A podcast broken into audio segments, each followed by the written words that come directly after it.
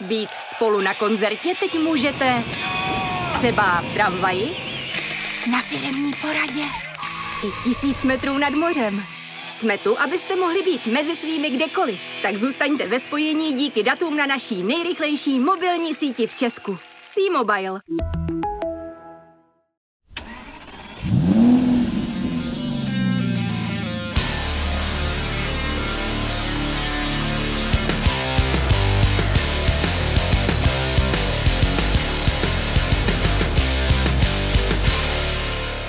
Milé posluchačky, milí posluchači, vítejte u dalšího dílu podcastu Na plný plyn, který se věnuje dění ve světě motosportu.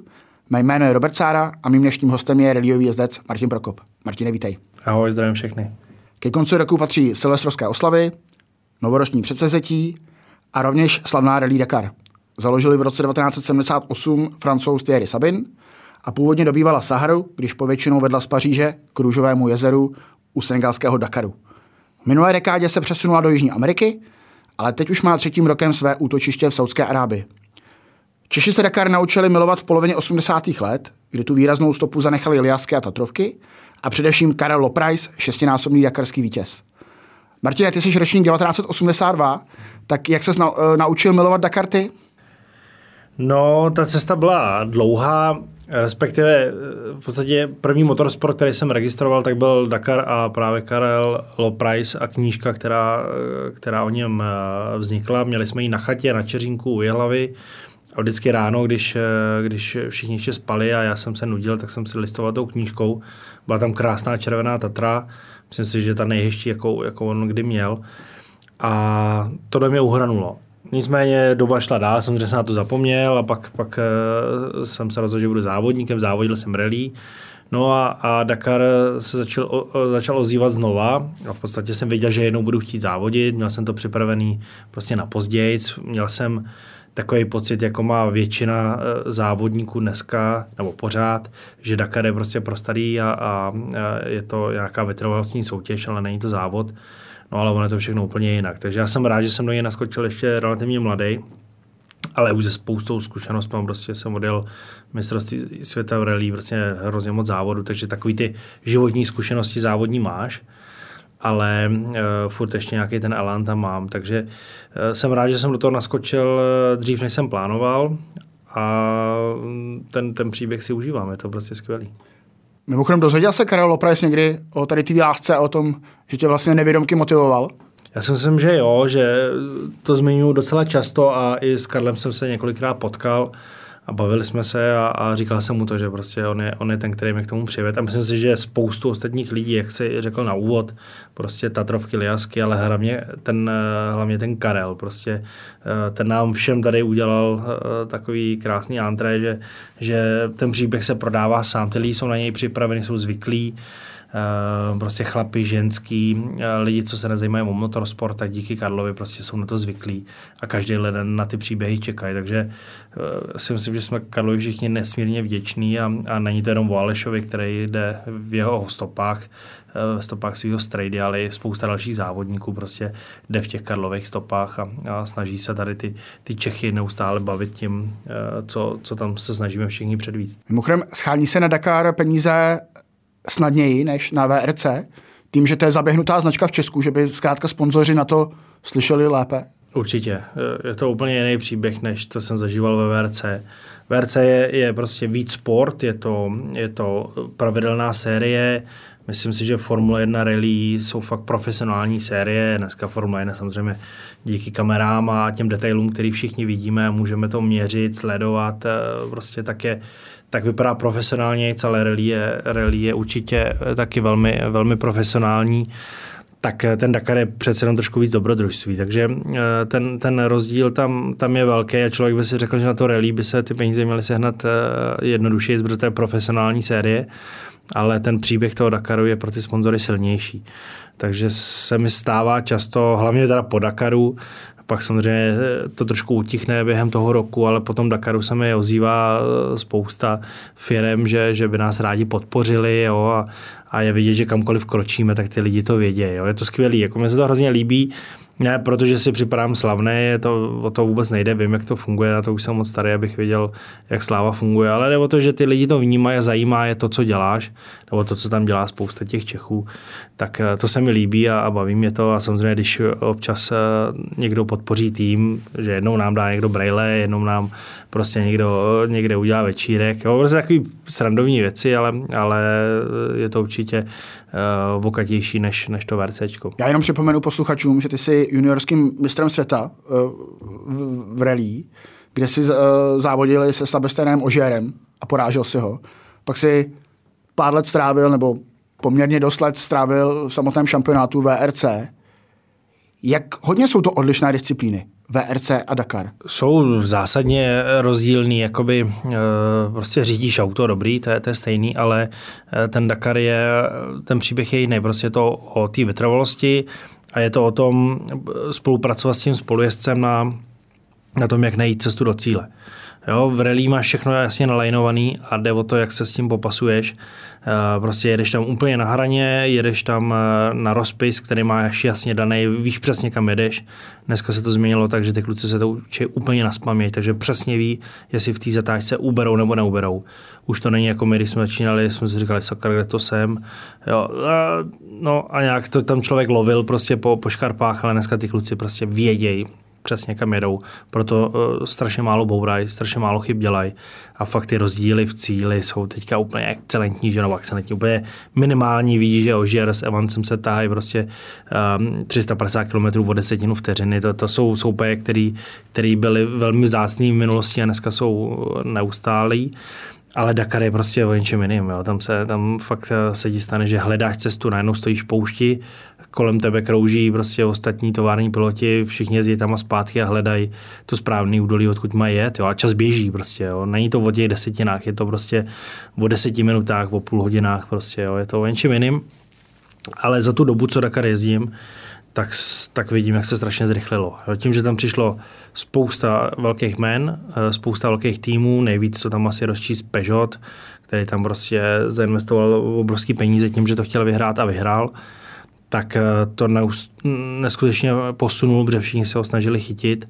No a od té doby to prostě chytá, chytá eh, neskutečnou kvalitu a, a musím říct, že troš, bohužel i trošku rychlost. Prostě se fakt jede naplno. Naplno to, ať si každý říká, co chce. Prostě ráno začneš a odpoledne skončíš a máš furt plný plyn. Furt.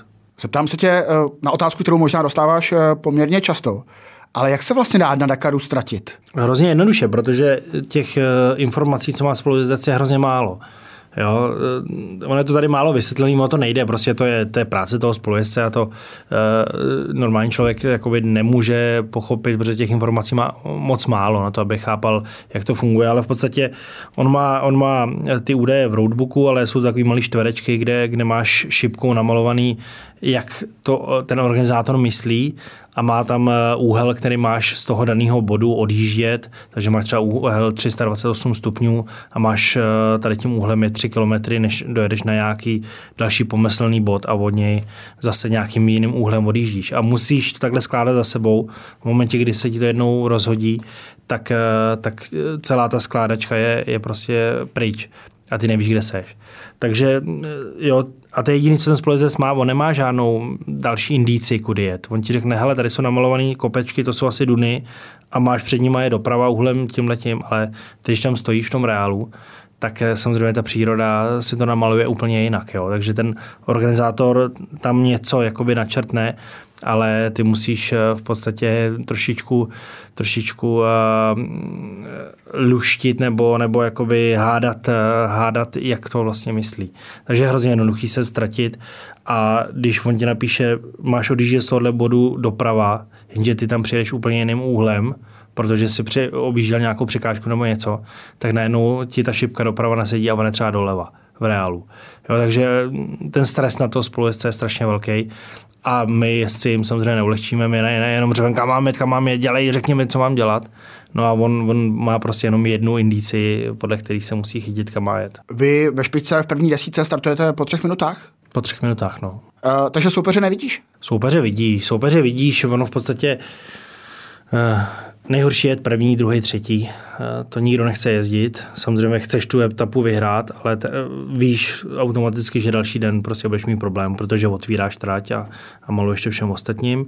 Takže máš velkou jistotu, že, nebo velkou šanci, že se ztratíš. To znamená, že se potkáš s ostatními autama a samozřejmě Eh, to tempo, prostě vydržet 4-5 hodin každý den, to tempo prostě nejde, jo? tak máš lepší den, horší den a to, že tě někdo předjede, že za tebou někdo že na te, zatroubí a předjede tě, nemá smysl řešit, nemá smysl se s ním prát a prášit mu, je lepší ho nechat jet, je to lepší pro tebe i pro něj a prostě další den třeba zase dojedeš ty jeho, jo? prostě um, předjíždíme. Jo? Samozřejmě čím víc do té desítky, tím, tím se méně jakoby předjíždí, ale plásnu, když se nasedal tý a ztratí jeden den, ztratí půl hodiny, takže startuje za mnou, tak s velkou pravděpodobností eh, během dne mě dojede, protože jede eh, fakt extrémně rychle, jede rychleji, takže víš, že, že během dne na tebe zatroubí a, a předjede tě, takže to se tam děje. A čím více vzadu, tak tím je to větší divočina. Prostě tam, jak se to desítka až dvacítka startuje po dvou minutách, dvacítka až třicítka po minutě a pak po půl minutách a to je šílený. Jak se zamotáš ještě s kamionama, tak už je to prostě jak na okruhu, celý den se s někým jenom pereš. Jak je psychicky náročný, my známe ty záběry, kdy třeba ty jezdci vystoupí, buď zapadnou, něco se jim stane v autě a ty tam bezmocně jako eh, čekají v poušti na, na nějakou pomoc.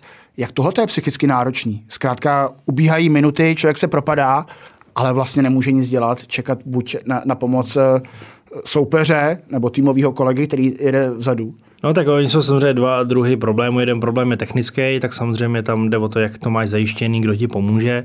A další věc je, co jsi naznačil, když zapadneš nebo, nebo se dostaneš do problému, což eh, v té Saudské Arábii se moc neděje. To je úplně jiný terén, než, než byla Jižní Amerika, takže tam není třeba feš feš, kde fakt zapadne každý, to není jako problém zapadnout, nebo nejsou nekonečný duny, prostě vysoký, vedou tisících metrech nad mořem, kde to auto nemá výkon, což bylo prostě v, v té Argentíně, bylo to, bylo to v Peru, tam jsme nemohli fakt jakoby vyjet, jo. ale v té Saudské Arábii já si trofnu říct, že vyjedeš úplně všechno. Obzvlášť tady s těma automa, co teďka máme, to fakt vyletí každý kopec a tam máš výkon dostatek. Takže tam se nebojím, že by si zapad. Je to škoda, protože eh, tady tyhle ty pasti té Jižní Ameriky byly skvělý. Jo, tam už si myslel, že už máš závod DT a, a poslední etapu dali prostě feš feš. A najednou tam všichni byli. Všichni z té špičky se tam najednou motali a nevěděli, eh, ty si zapad na rovině, ty jsi nemohl mezi křovýma se prostě propasovat, protože to je jak, jak eh, nevím, prostě jak past. Jo, což v té Saudské Arabii není. No ale samozřejmě, když jsem začínal, tak jsem zapadal všude a měl jsem, měl jsem tyhle problémy, potřeboval jsem, aby mě někdo vytáhl ale ty se během chvíli, chvíle na to adaptuješ. Prostě víš, že ten čas nedoženeš, že musíš uvažovat racionálně, co nejrychleji to vyřešit. A jestli to vyřešíš za půl hodiny, za dvě hodiny, je jedno, prostě musíš to nějak vyřešit. Takže my, když jsme měli třeba letos problém s těma polosama, ten čas uh, tekl strašně rychle. Já jsem věděl, že ztrácíme závod, ale jediný, co jsem chtěl, tak to vyřešit a počítat budeš až potom, to je jedno, prostě co nejrychleji se dostat do cíle i s tím rozbitým autem, takže řešíš, pracuješ, vymýšlíš, jak, jak, jak tuhle situaci vyřešit. Jak je člověk zničený po etapě Dakaru? No, postupně víc a víc. Ten první týden ještě tak jako, že to bolí, dobrý, ale jak je pak ten odpočinkový den, tak je to skoro nejhorší. Prostě to tělo začne regenerovat, ale nemělo by regenerovat, měl bys v podstatě furt to zkusit táhnout a, a to ale jak začne regenerovat, tak to pak bolí ještě víc. No a ten druhý týden už každá etapa, už, už to máš plný zuby a už nestíháš regenerovat do toho dalšího dne. Prostě další den startuješ prostě unavený, už, už nespíš dobře prostě kupí se ta únava, hodně se kupí. Vezme nás do zákulisí Dakaru a popiš takový závodní den na Dakaru. Závodní den je, je o tom, kdy se stává. Samozřejmě teďka, teďka je to trošku jiný než v Jižní Americe. Tady jsou ty časy trošku jasně zdaný. V Jižní Americe se to prostě lišilo o půl dne. Jo. Někdy si jel prostě třeba ve tři ráno, protože si měl přejezd prostě třeba pět hodin na start té rezety a někdy si startoval zase třeba až devět. Jo. Prostě tam se to strašně měnilo. V té Jižní Americe je to, teda v té Saudské Arábii je to uh, víc jakoby stejný, že ty motorky jezdí ve 4.30 každý den a my se tam za ně prostě naskládáme. Takže startujeme někdy kolem sedmí, to znamená až po východu slunce, což je, což je příjemný. Takže tam trošičku víc prostoru na spánek, respektive jsi schopný natočit osmičku, prostě natočit 8 hodinový spánek. No, pak jedeš na, na start, jde o to, jestli ten start je hnedka kousek za bivakem, anebo třeba hodinu, dvě, ale, ale nebývá to dál. Takže máš prostě ještě hodinu, dvě na to prostě eh, se rozkoukat a, a dostat, dostat se do, do nějaké bělosti. V podstatě hm, snídaně je taková, že spoluzec nesnídá, ten se bojí prostě, že mu bude špatně, protože spoluzecům je špatně a já prostě do sebe se mám nějakou kaši a všechno jedu na takový umělý výživě prostě pro sportovce, pro cyklisty, takový ty gely a, a žele, prostě úplně, úplně ne, ne zdraví věci, ale, ale je v tom spousta energie a vydržíš prostě celý den. No pak jedeme ten úsek, který je 4, 5, 6 hodin, v podstatě neustálého závodu, jenom je teďka poslední dva roky je povinná zastávka během té etapy na 20 minut takže tam zastavíme, aspoň si odskočíme a nadspeme do sebe nějaký ty gely zase. No a pak eh, je přejezd do bivaku z cíle, jde o to, jestli je to půl hodiny, hodinu, dvě, prostě taky nějaký ty kilometry. No a pak začíná prostě regenerace, takže je to furt stejný koloběh, uděláme si nějaký mediální kolečko, eh, v podstatě rychle to ze sebe sundat ty, ty spocený hadry, osprchovat se, no a, a něco do sebe hodit a, a pak fyzio, prostě fyzioterapeut minimálně hodina, hodina a půl, práce, aby to tělo zkusil prostě zase dostat do pohody, prostě ty nejbolavější věci z toho dne prostě vyřešit.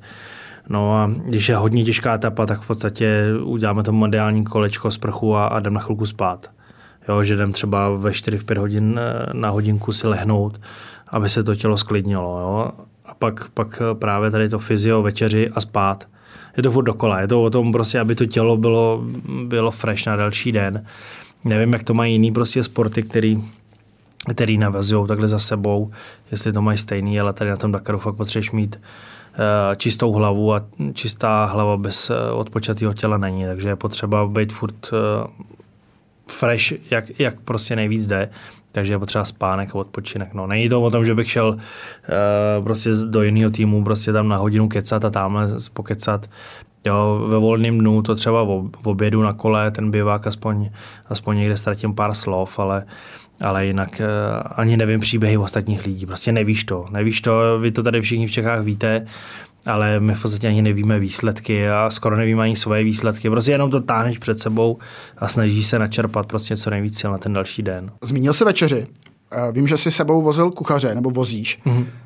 Tak eh, máš vždycky na ně nějaký speciální přání, anebo jedeš právě v tom sportovním režimu, že jsou to těstoviny a taková ta klasika? Hele, ne, nemusíš jet tu klasiku, protože ty v podstatě, když se k němu dostaneš, tak uh, ty nesportuješ dál. Ty jedeš až další den. Takže samozřejmě jde o to, že si v 8 večer nedáš svíčkovou, No ale když je, když je v pět odpoledne, no, tak si ji tam pošleš, že jo. Tak prostě Hele, my to máme, za první ten kuchař je úplně fantastický, jezdí se mnou už víc než 10 let po VRCčku, tak, tak vím prostě, jaký dobroty dělá a v podstatě se na to těším. Jo. To jsem se chtěl zeptat, jestli člověk ví, že má před, před sebou třeba posledních 10 kilometrů a říká si, dojedu to a bude tam ta svíčková. Ne, to není 10 kilometrů, to je, to je víc kilometrů, ale, ale v podstatě si to vím, že ty trávíš eh, hrozně moc času sám ze sebou, ze spolujezdcem, ale to není, že bychom kecali. Spolujezdec má svoji práci, soustředí se sám, já se soustředím na, na jízdu. Samozřejmě, jak jsem říkal, jedeš furt naplno, ale ty myšlenky jsou dlouhé, takže já si furt hraju nějakou matematickou hru, furt si počítám něco, abych ten mozek držel prostě fresh. A samozřejmě občas jako ti tam skočí vlastně myšlenka na něco hezkého, No, na holky se myslí blbě, že jo, za jízdy, ale, ale tak eh, prostě na tu večeři si Zvlášť občas si ženatej. Zvlášť si ženatej. Takže občas prostě na, na, na, takovou, na takový ten buchtík, na konci, tak si zamyslíš. Ale e, samozřejmě nějak to musíš vyvažovat, nemůžeš, nemůžeš tam úplně dovádět, ale, ale e, my to máme rádi. Za první nám to šetří čas, jo, že ten bivak je obrovský a dostat se prostě na to jídlo pro celý ten tým je, je nějaká časová ztráta. A pak je to samozřejmě teďka v covidu, je to super, že se nemísíme s lidma, ale je to prostě kultura, jo? že se celý tým sejde, všichni sedíme a na chvilku kluci odhodí ten vercajk, řekneme si nějaký prostě příběhy, nějaký srandy. Jo, je, to, je to takový francouzský přístup, mě to hrozně baví. Prostě máme dlouhý stoly, všichni tam sedíme a na chvilku se to zastaví. Jo? Celý ten, ten blázinec jenom kolem sebe slyšíš v těch centrál, ale prostě na chvilku, na chvilku je klid. Takže to je takový, takový náš zvyk. Ty jsi říkal, že dokážeš natočit osmičku, tedy spát až 8 hodin Kolik toho ale naspí mechanici? No, Samozřejmě jde o to, jak moc tomu autu ublížím, jak moc to auto zlobí. Jo, když, když auto nemá problém, tak kluci udělají dneska už ten servis rychle. Ty první Dakary byly hrozný, kluci nespali skoro vůbec, protože jsme to auto neznali, prostě bylo to pro nás všechno nový, nevěděli jsme, co je potřeba, ale samozřejmě během těch let to vychytali. Nicméně letos jedem s novým autem, takže to auto v podstatě ujelo na naší firmě jenom dvě kolečka kolem haly a dalo se do, do nákladáku a odjelo na letiště, takže to auto fakt nic nejelo, takže samozřejmě tam asi bude hodně neznámých. No ale v Saudské Arábii jsou mnohem menší přejezdy. Jo, v, v Jižní Americe ty kluci jedna jezdili strašný kilometry, ten tým se musel vždycky rozdělit, jo. někdo jel napřed, někdo tam se mnou zůstal jo, a prostě ten tým takhle jakoby rotoval po, po Jižní Americe. Tady je to jiný. Jo. Tady letos snad budou čtyři dny i na, jedno, na jednom místě. Já jsem si z nich teď dělal srandu, když dokončovali auto a měli pytle pod očima, jak ne, nestíhali tak jsem říkal, tak pojďte na Dakar, tam se aspoň hezky vyspíte. Že jo? Je, to, je to jiný Dakar než v Jižní Americe. Rozhodně není lehčí, prostě ten, ty bivaky jsou v zimě, prostě není tam teplo, je tam všude prostě práh, eh, je to furt stejný, jakoby, je to prostě furt Dakar, ale spí se rozhodně víc než předtím, jo, není to, není to tak hrozný, ale může se stát, že nás to auto bude trápit a kluci se nevyspějí, jako to, to je klidně možný. Zmínil se nové auto, které jste dokončili teprve v průběhu prosince. Hmm. To auto dokonce nestihlo loď, která tam vlastně veze většinu toho parku, uh, muselo letět letadlem. Tak není to risk s zkoušeným autem jet takovýhle závod? Hele, to risk, já furt mám plán B, já tam mám uh, to staré auto v podstatě, který máme předělený na, na nový pravidla, ale v podstatě s ním jet nemůže. Uh, to bych se tady do toho zamotal, ale, ale prostě mám tam starý auto, který by se dalo předělat na tu starou specifikaci. Takže když to řeknu blbě, když by nás na tom testování před závodním něco potkalo, tak ještě jsme schopní uh, v nějaký křeči reagovat. Jo, ale já věřím, že že to auto bude dobrý, že se to klukům povedlo, vypadá fantasticky. Technologii jsme použili takovou, jakou používáme eh, celou dobu, respektive ty dodavatele, takže není důvod tomu nevěřit. No a, a samozřejmě risk to je, to, se, to, to, to, to je určitě, ale, ale prostě jsme se rozhodli, že to tak uděláme a jdem do toho. Mimochodem říká se, že na Dakaru se první dva ročníky jenom učíš, máš se rozkoukávat. Závodit máš až od toho třetího. Eh, ty máš za sebou šest Dakarů. Eh, nejlíp se byl zatím šestý v roce 2019. A tak by mě zajímalo, jestli tohleto auto tě může dostat do té vysněné první pětky. Může, může samozřejmě, ale e, zrovna ten příští Dakar, ten 2022, ten, ten line-up těch jezdců je prostě brutální. Jo? A i těch aut, kolik se představilo nových aut, nových technologií, Uh, takže nechci říct, že mám obavy, ale prostě mám respekt z těch kluků. Jo. Myslím si, že tam je spousta dobrých lidí. Mě ta Saudská Arábie moc nesedí, to, to tady kňourám už dlouho, prostě je to na mě moc brutálně rychlý. Já jsem si užíval právě ty, ty obtížnosti té Jižní Ameriky, jak jsme se bavili, to prostě, že nevíš, jak to vyjedeš, nevíš, jak vyřešit tu situaci, musíš vylít auta ven, přemýšlet. Jo, já si pamatuju, že jsem vyhnal Jendu Tománka před auto, aby mi ukazoval, kudy mám v podstatě to minový pole proje. To bylo prostě uh, dunoviště, kde, kde každých pár metrů byla díra na celé auto a v momentě, kdy si do ní spad, tak jsi nevěděl, jak to auto vydat. Jo? A ležel tam tamhle Sainz, tamhle Nasser, tamhle Petr Hansel, prostě bylo to jak, jak pohřebiště. Jo? A to v té Saudské Arábii prostě není a je tam fakt od rána do večera plný plyn a, a hrozně rychle. Takže to mi trošku nesedí a to tady, to si ne, dělám alibi. Prostě, prostě mi to tolik nelepí, ale letos už bylo vidět, že to stížili tu trať a že hnedka se nám dařilo víc, bylo to o navigaci, byly tam těžké úseky a už to naše auto prostě ukázalo svoji sílu. Věřím, že, že to bude, že dostaneme šanci. Jo, věřím, že to auto je dobrý natolik, aby když to bude těžký Dakar, aby, aby bylo silný a aby jsme se o tom mohli zkusit poprat. To se tady zmínil různý koncepty, který přichází na Dakar i, i jezdci. Velmi zajímavé jezdecké obsazení i koncept eh, má Audi, které jednak eh, angažovalo Stefana Petrhanzla, 14. násobného vítěze Dakaru, a zároveň Carlose Sainze, eh, legendu rally. A k tomu vlastně nasazuje elektromobil na ten závod.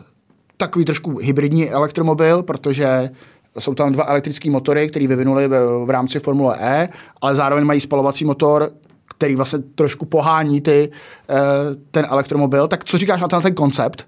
Jak se ti to líbí a co říkáš na to, že vlastně ulovili takovýhle jako velikány? Tak já si z toho dělám trošku srandu, že to jsou elektrocentrály, protože uh, tam není jen takhle nějaký spalovací motor, tam je závodní motor Audi DTM, prostě motor, který stojí milion euro, že jo? to stojí jak několik mých šreků, prostě tak stojí ten agregát, ty elektrocentrály, co tam mají. A e, to, že ulovili takovýhle jména, no tak prostě Audi, jako když už tam není Peugeot, samozřejmě jsou tam, je tam Toyota, je tam Mini, dobrý, no, ale prostě Audi je Audi, jako to je, to je takový fenomén, obzvlášť jestli teďka, že budou do Formule 1, nebo prostě co budou dělat, jezdili Le Mans, prostě Audi je, co je víc, jo. A myslím si, že Sainz samozřejmě eh, vzhledem k té rallyové eh, historii Audi, tak taky je to pro ně nějaká, nějaká cesta, možná finální, jak, to, jak tu svoji kariéru dokončit. Takže to všechno dává, dává smysl. Myslím si, ty finance, co oni do toho dají, tak prostě ten, ani ten Peugeot to do toho nedal, to, to musí být neskutečný. Samozřejmě to posune ten sport někam, někam dál, já se, samozřejmě si dělám srandu z toho jejich marketingu, že tady propagují elektrický auto, když, když je to prostě narvaný baterkama a spalovacím motorem, mají tam 130 litrů benzínu, snad se kolem nimi upravou pravidla, aby mohli tankovat ještě před startem měřen, měřené zkoušky, což eh, je taková ulitba, eh, která si není úplně moc fair. No ale je to prostě pokrok, no. nějakým způsobem eh, ty, ty, ta elektromobilita prostě v tom motorsportu jde dál a čeká nás prostě všechny. Jo. Ta V8, 5 eh, litr, co mám já, tak asi dlouho nepřežije, ale ale ten, ten kotrmelec, co to čeká, tak není moc vymyšlený, protože prostě ty, ty hybridní jednotky neexistují a jsou fakt jenom pro ty tovární týmy. Jo. To, že já bych tady v hlavě si vyvinul prostě nějakou jednotku a implementoval to do toho našeho řešení, to si nedokážu představit. Jo. Tak já doufám, že prostě, když to bude eh, ta federace myslet vážně, protože teďka Dakar se jede už pod FIA, tak snad eh, vyrobí nějaké agregáty, které se budou dát koupit a budou se dát prostě jako stavebnice zaimplementovat do těch strojů.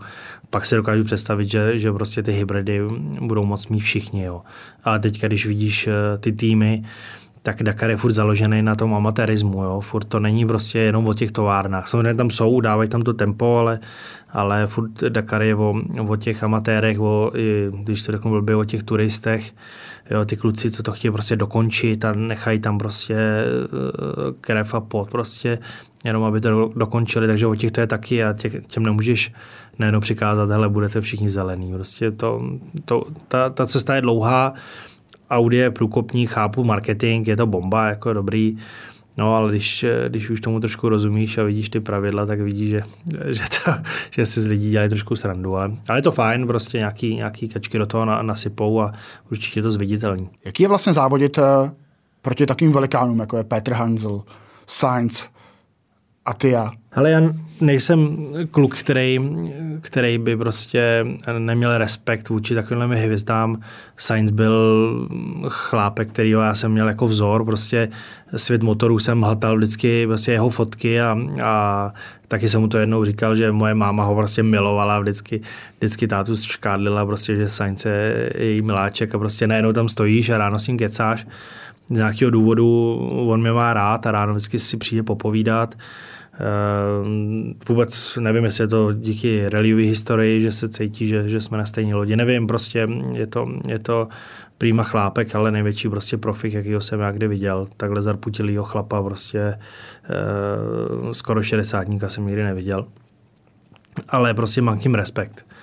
Nechci říct, že bych jim, když vidím, že nám je troubí, že bych jakoby hnedka jako eh, sundal kalhoty, ale samozřejmě mám respekt vůči jejich výkonnosti, rychlosti, nemá smysl se s nima trápit, ale, ale zase je pořád sleduju, eh, koukám, jak prostě jedou, protože ať chcem nebo nechcem, tak tady ty řízci prostě udávají tu rychlost. Prostě vždycky se tam někdo staží, eh, zajede nějakou etapu, ale že by dokázal celý Dakar tam nasekat jak oni, tak, tak to rozhodně ne. Hmm. Takže oni umějí skvěle jet, ale oni umějí skvěle prostě navigovat s tím spolujezdcem. Prostě ty jezdci umějí, umějí toho eh, spolujezdce pochopit tak, eh, že tu situaci vyřeší vždycky nejrychleji.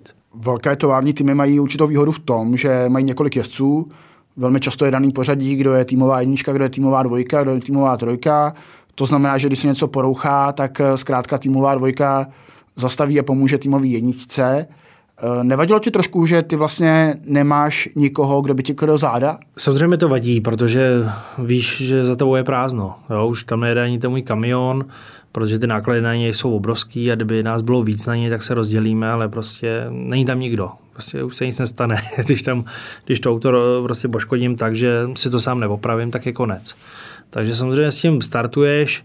Já jsem se s tím nějak naučil žít už ve VRCčku, prostě, že jsem měl uh, soukromý tým proti těm velkým. Prostě věděl jsem, že nesmím bourat, že nesmím tohle, tohle, že na to prostě nemám peníze.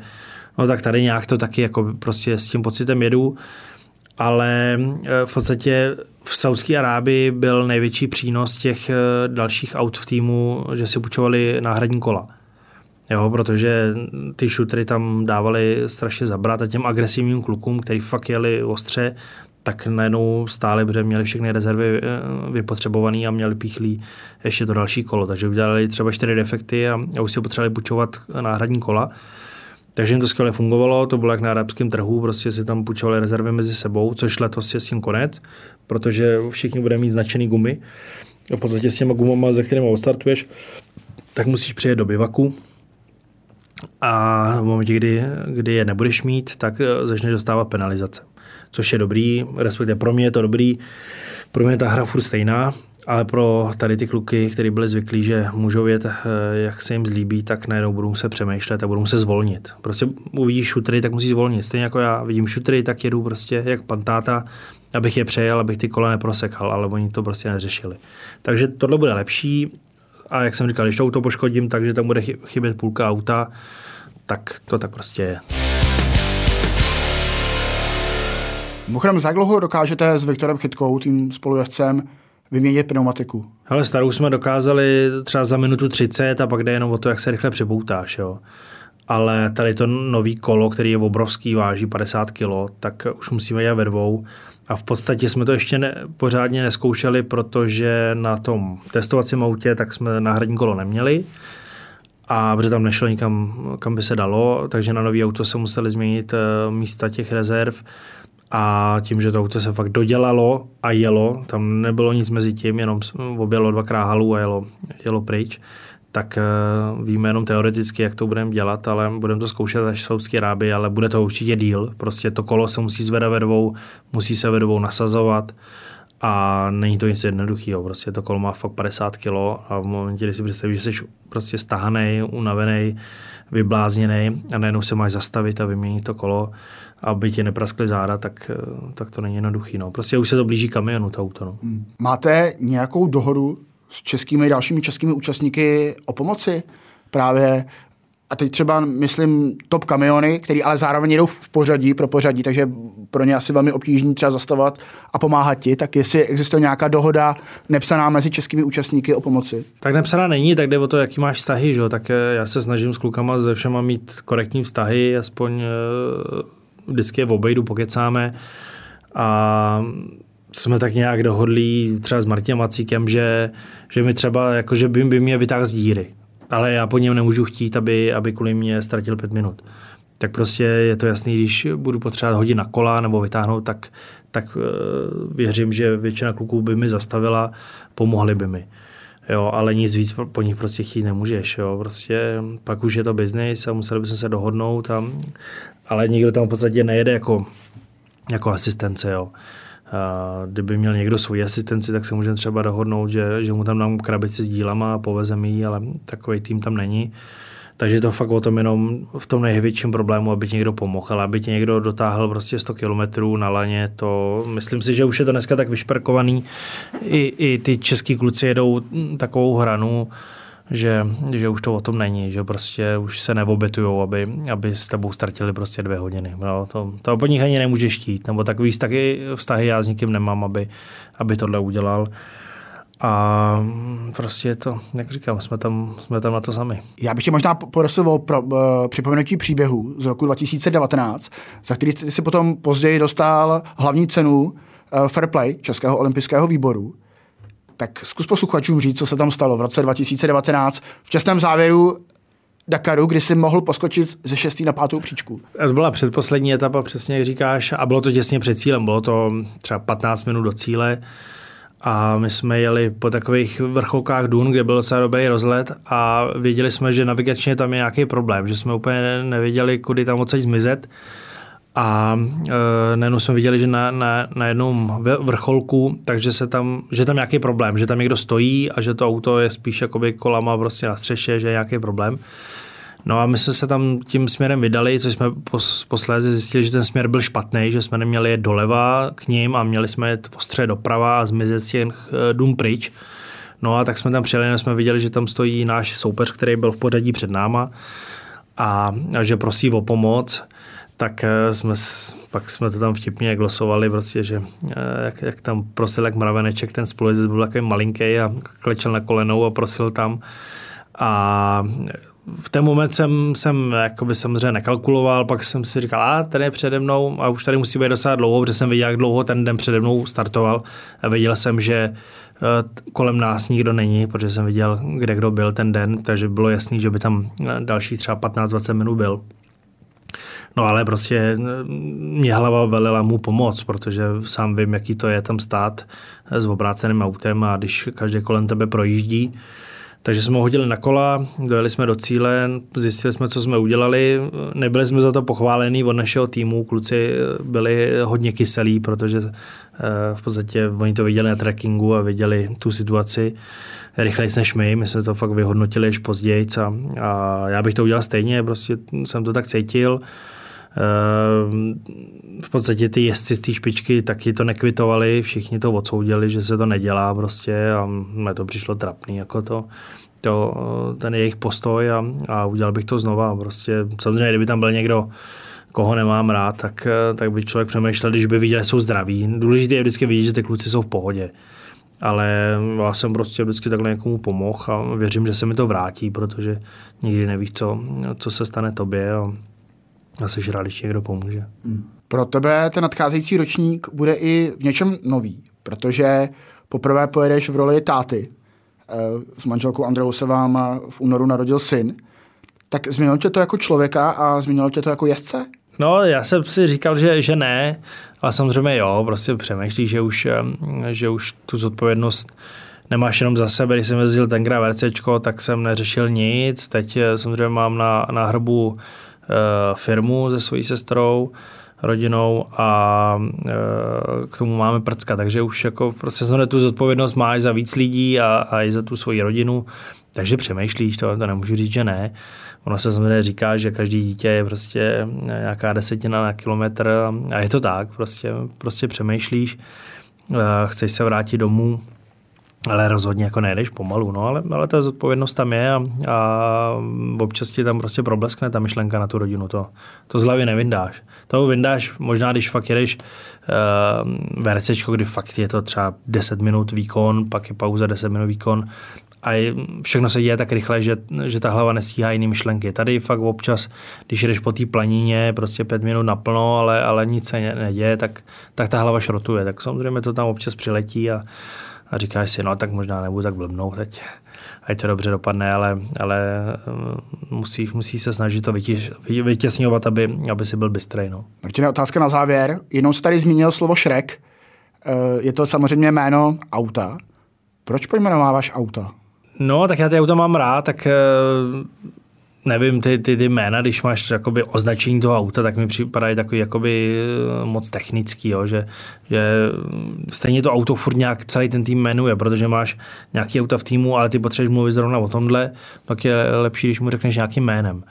Takže samozřejmě my jsme měli Fionu, což, eh, nebo máme furt, což je reliový auto, a teďka máme tady tu obludu uh, už, už pár let teda a to nazýváme Shrek, tak prostě je to, je to, jednak to funguje skvěle, že přesně víš, uh, co kdo myslí a jednak je to takový, takový prostě poličení těch, těch strojů, který, o který se staráme, pečujeme, aby, aby byli v kondici a, a ty nám dělají tu radost, tak, tak proč jim nedat prostě uh, nějaký, nějaký normální jméno. Martine, tak dovol, abych ti popřál tobě, Viktorovi i Šrekovi, abyste dělali radost nám a hlavně, aby eh, nadcházející ročník Dakaru byl úspěšný.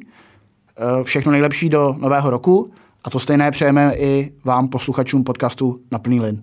Naschledanou. Já taky děkuju a užijte si to.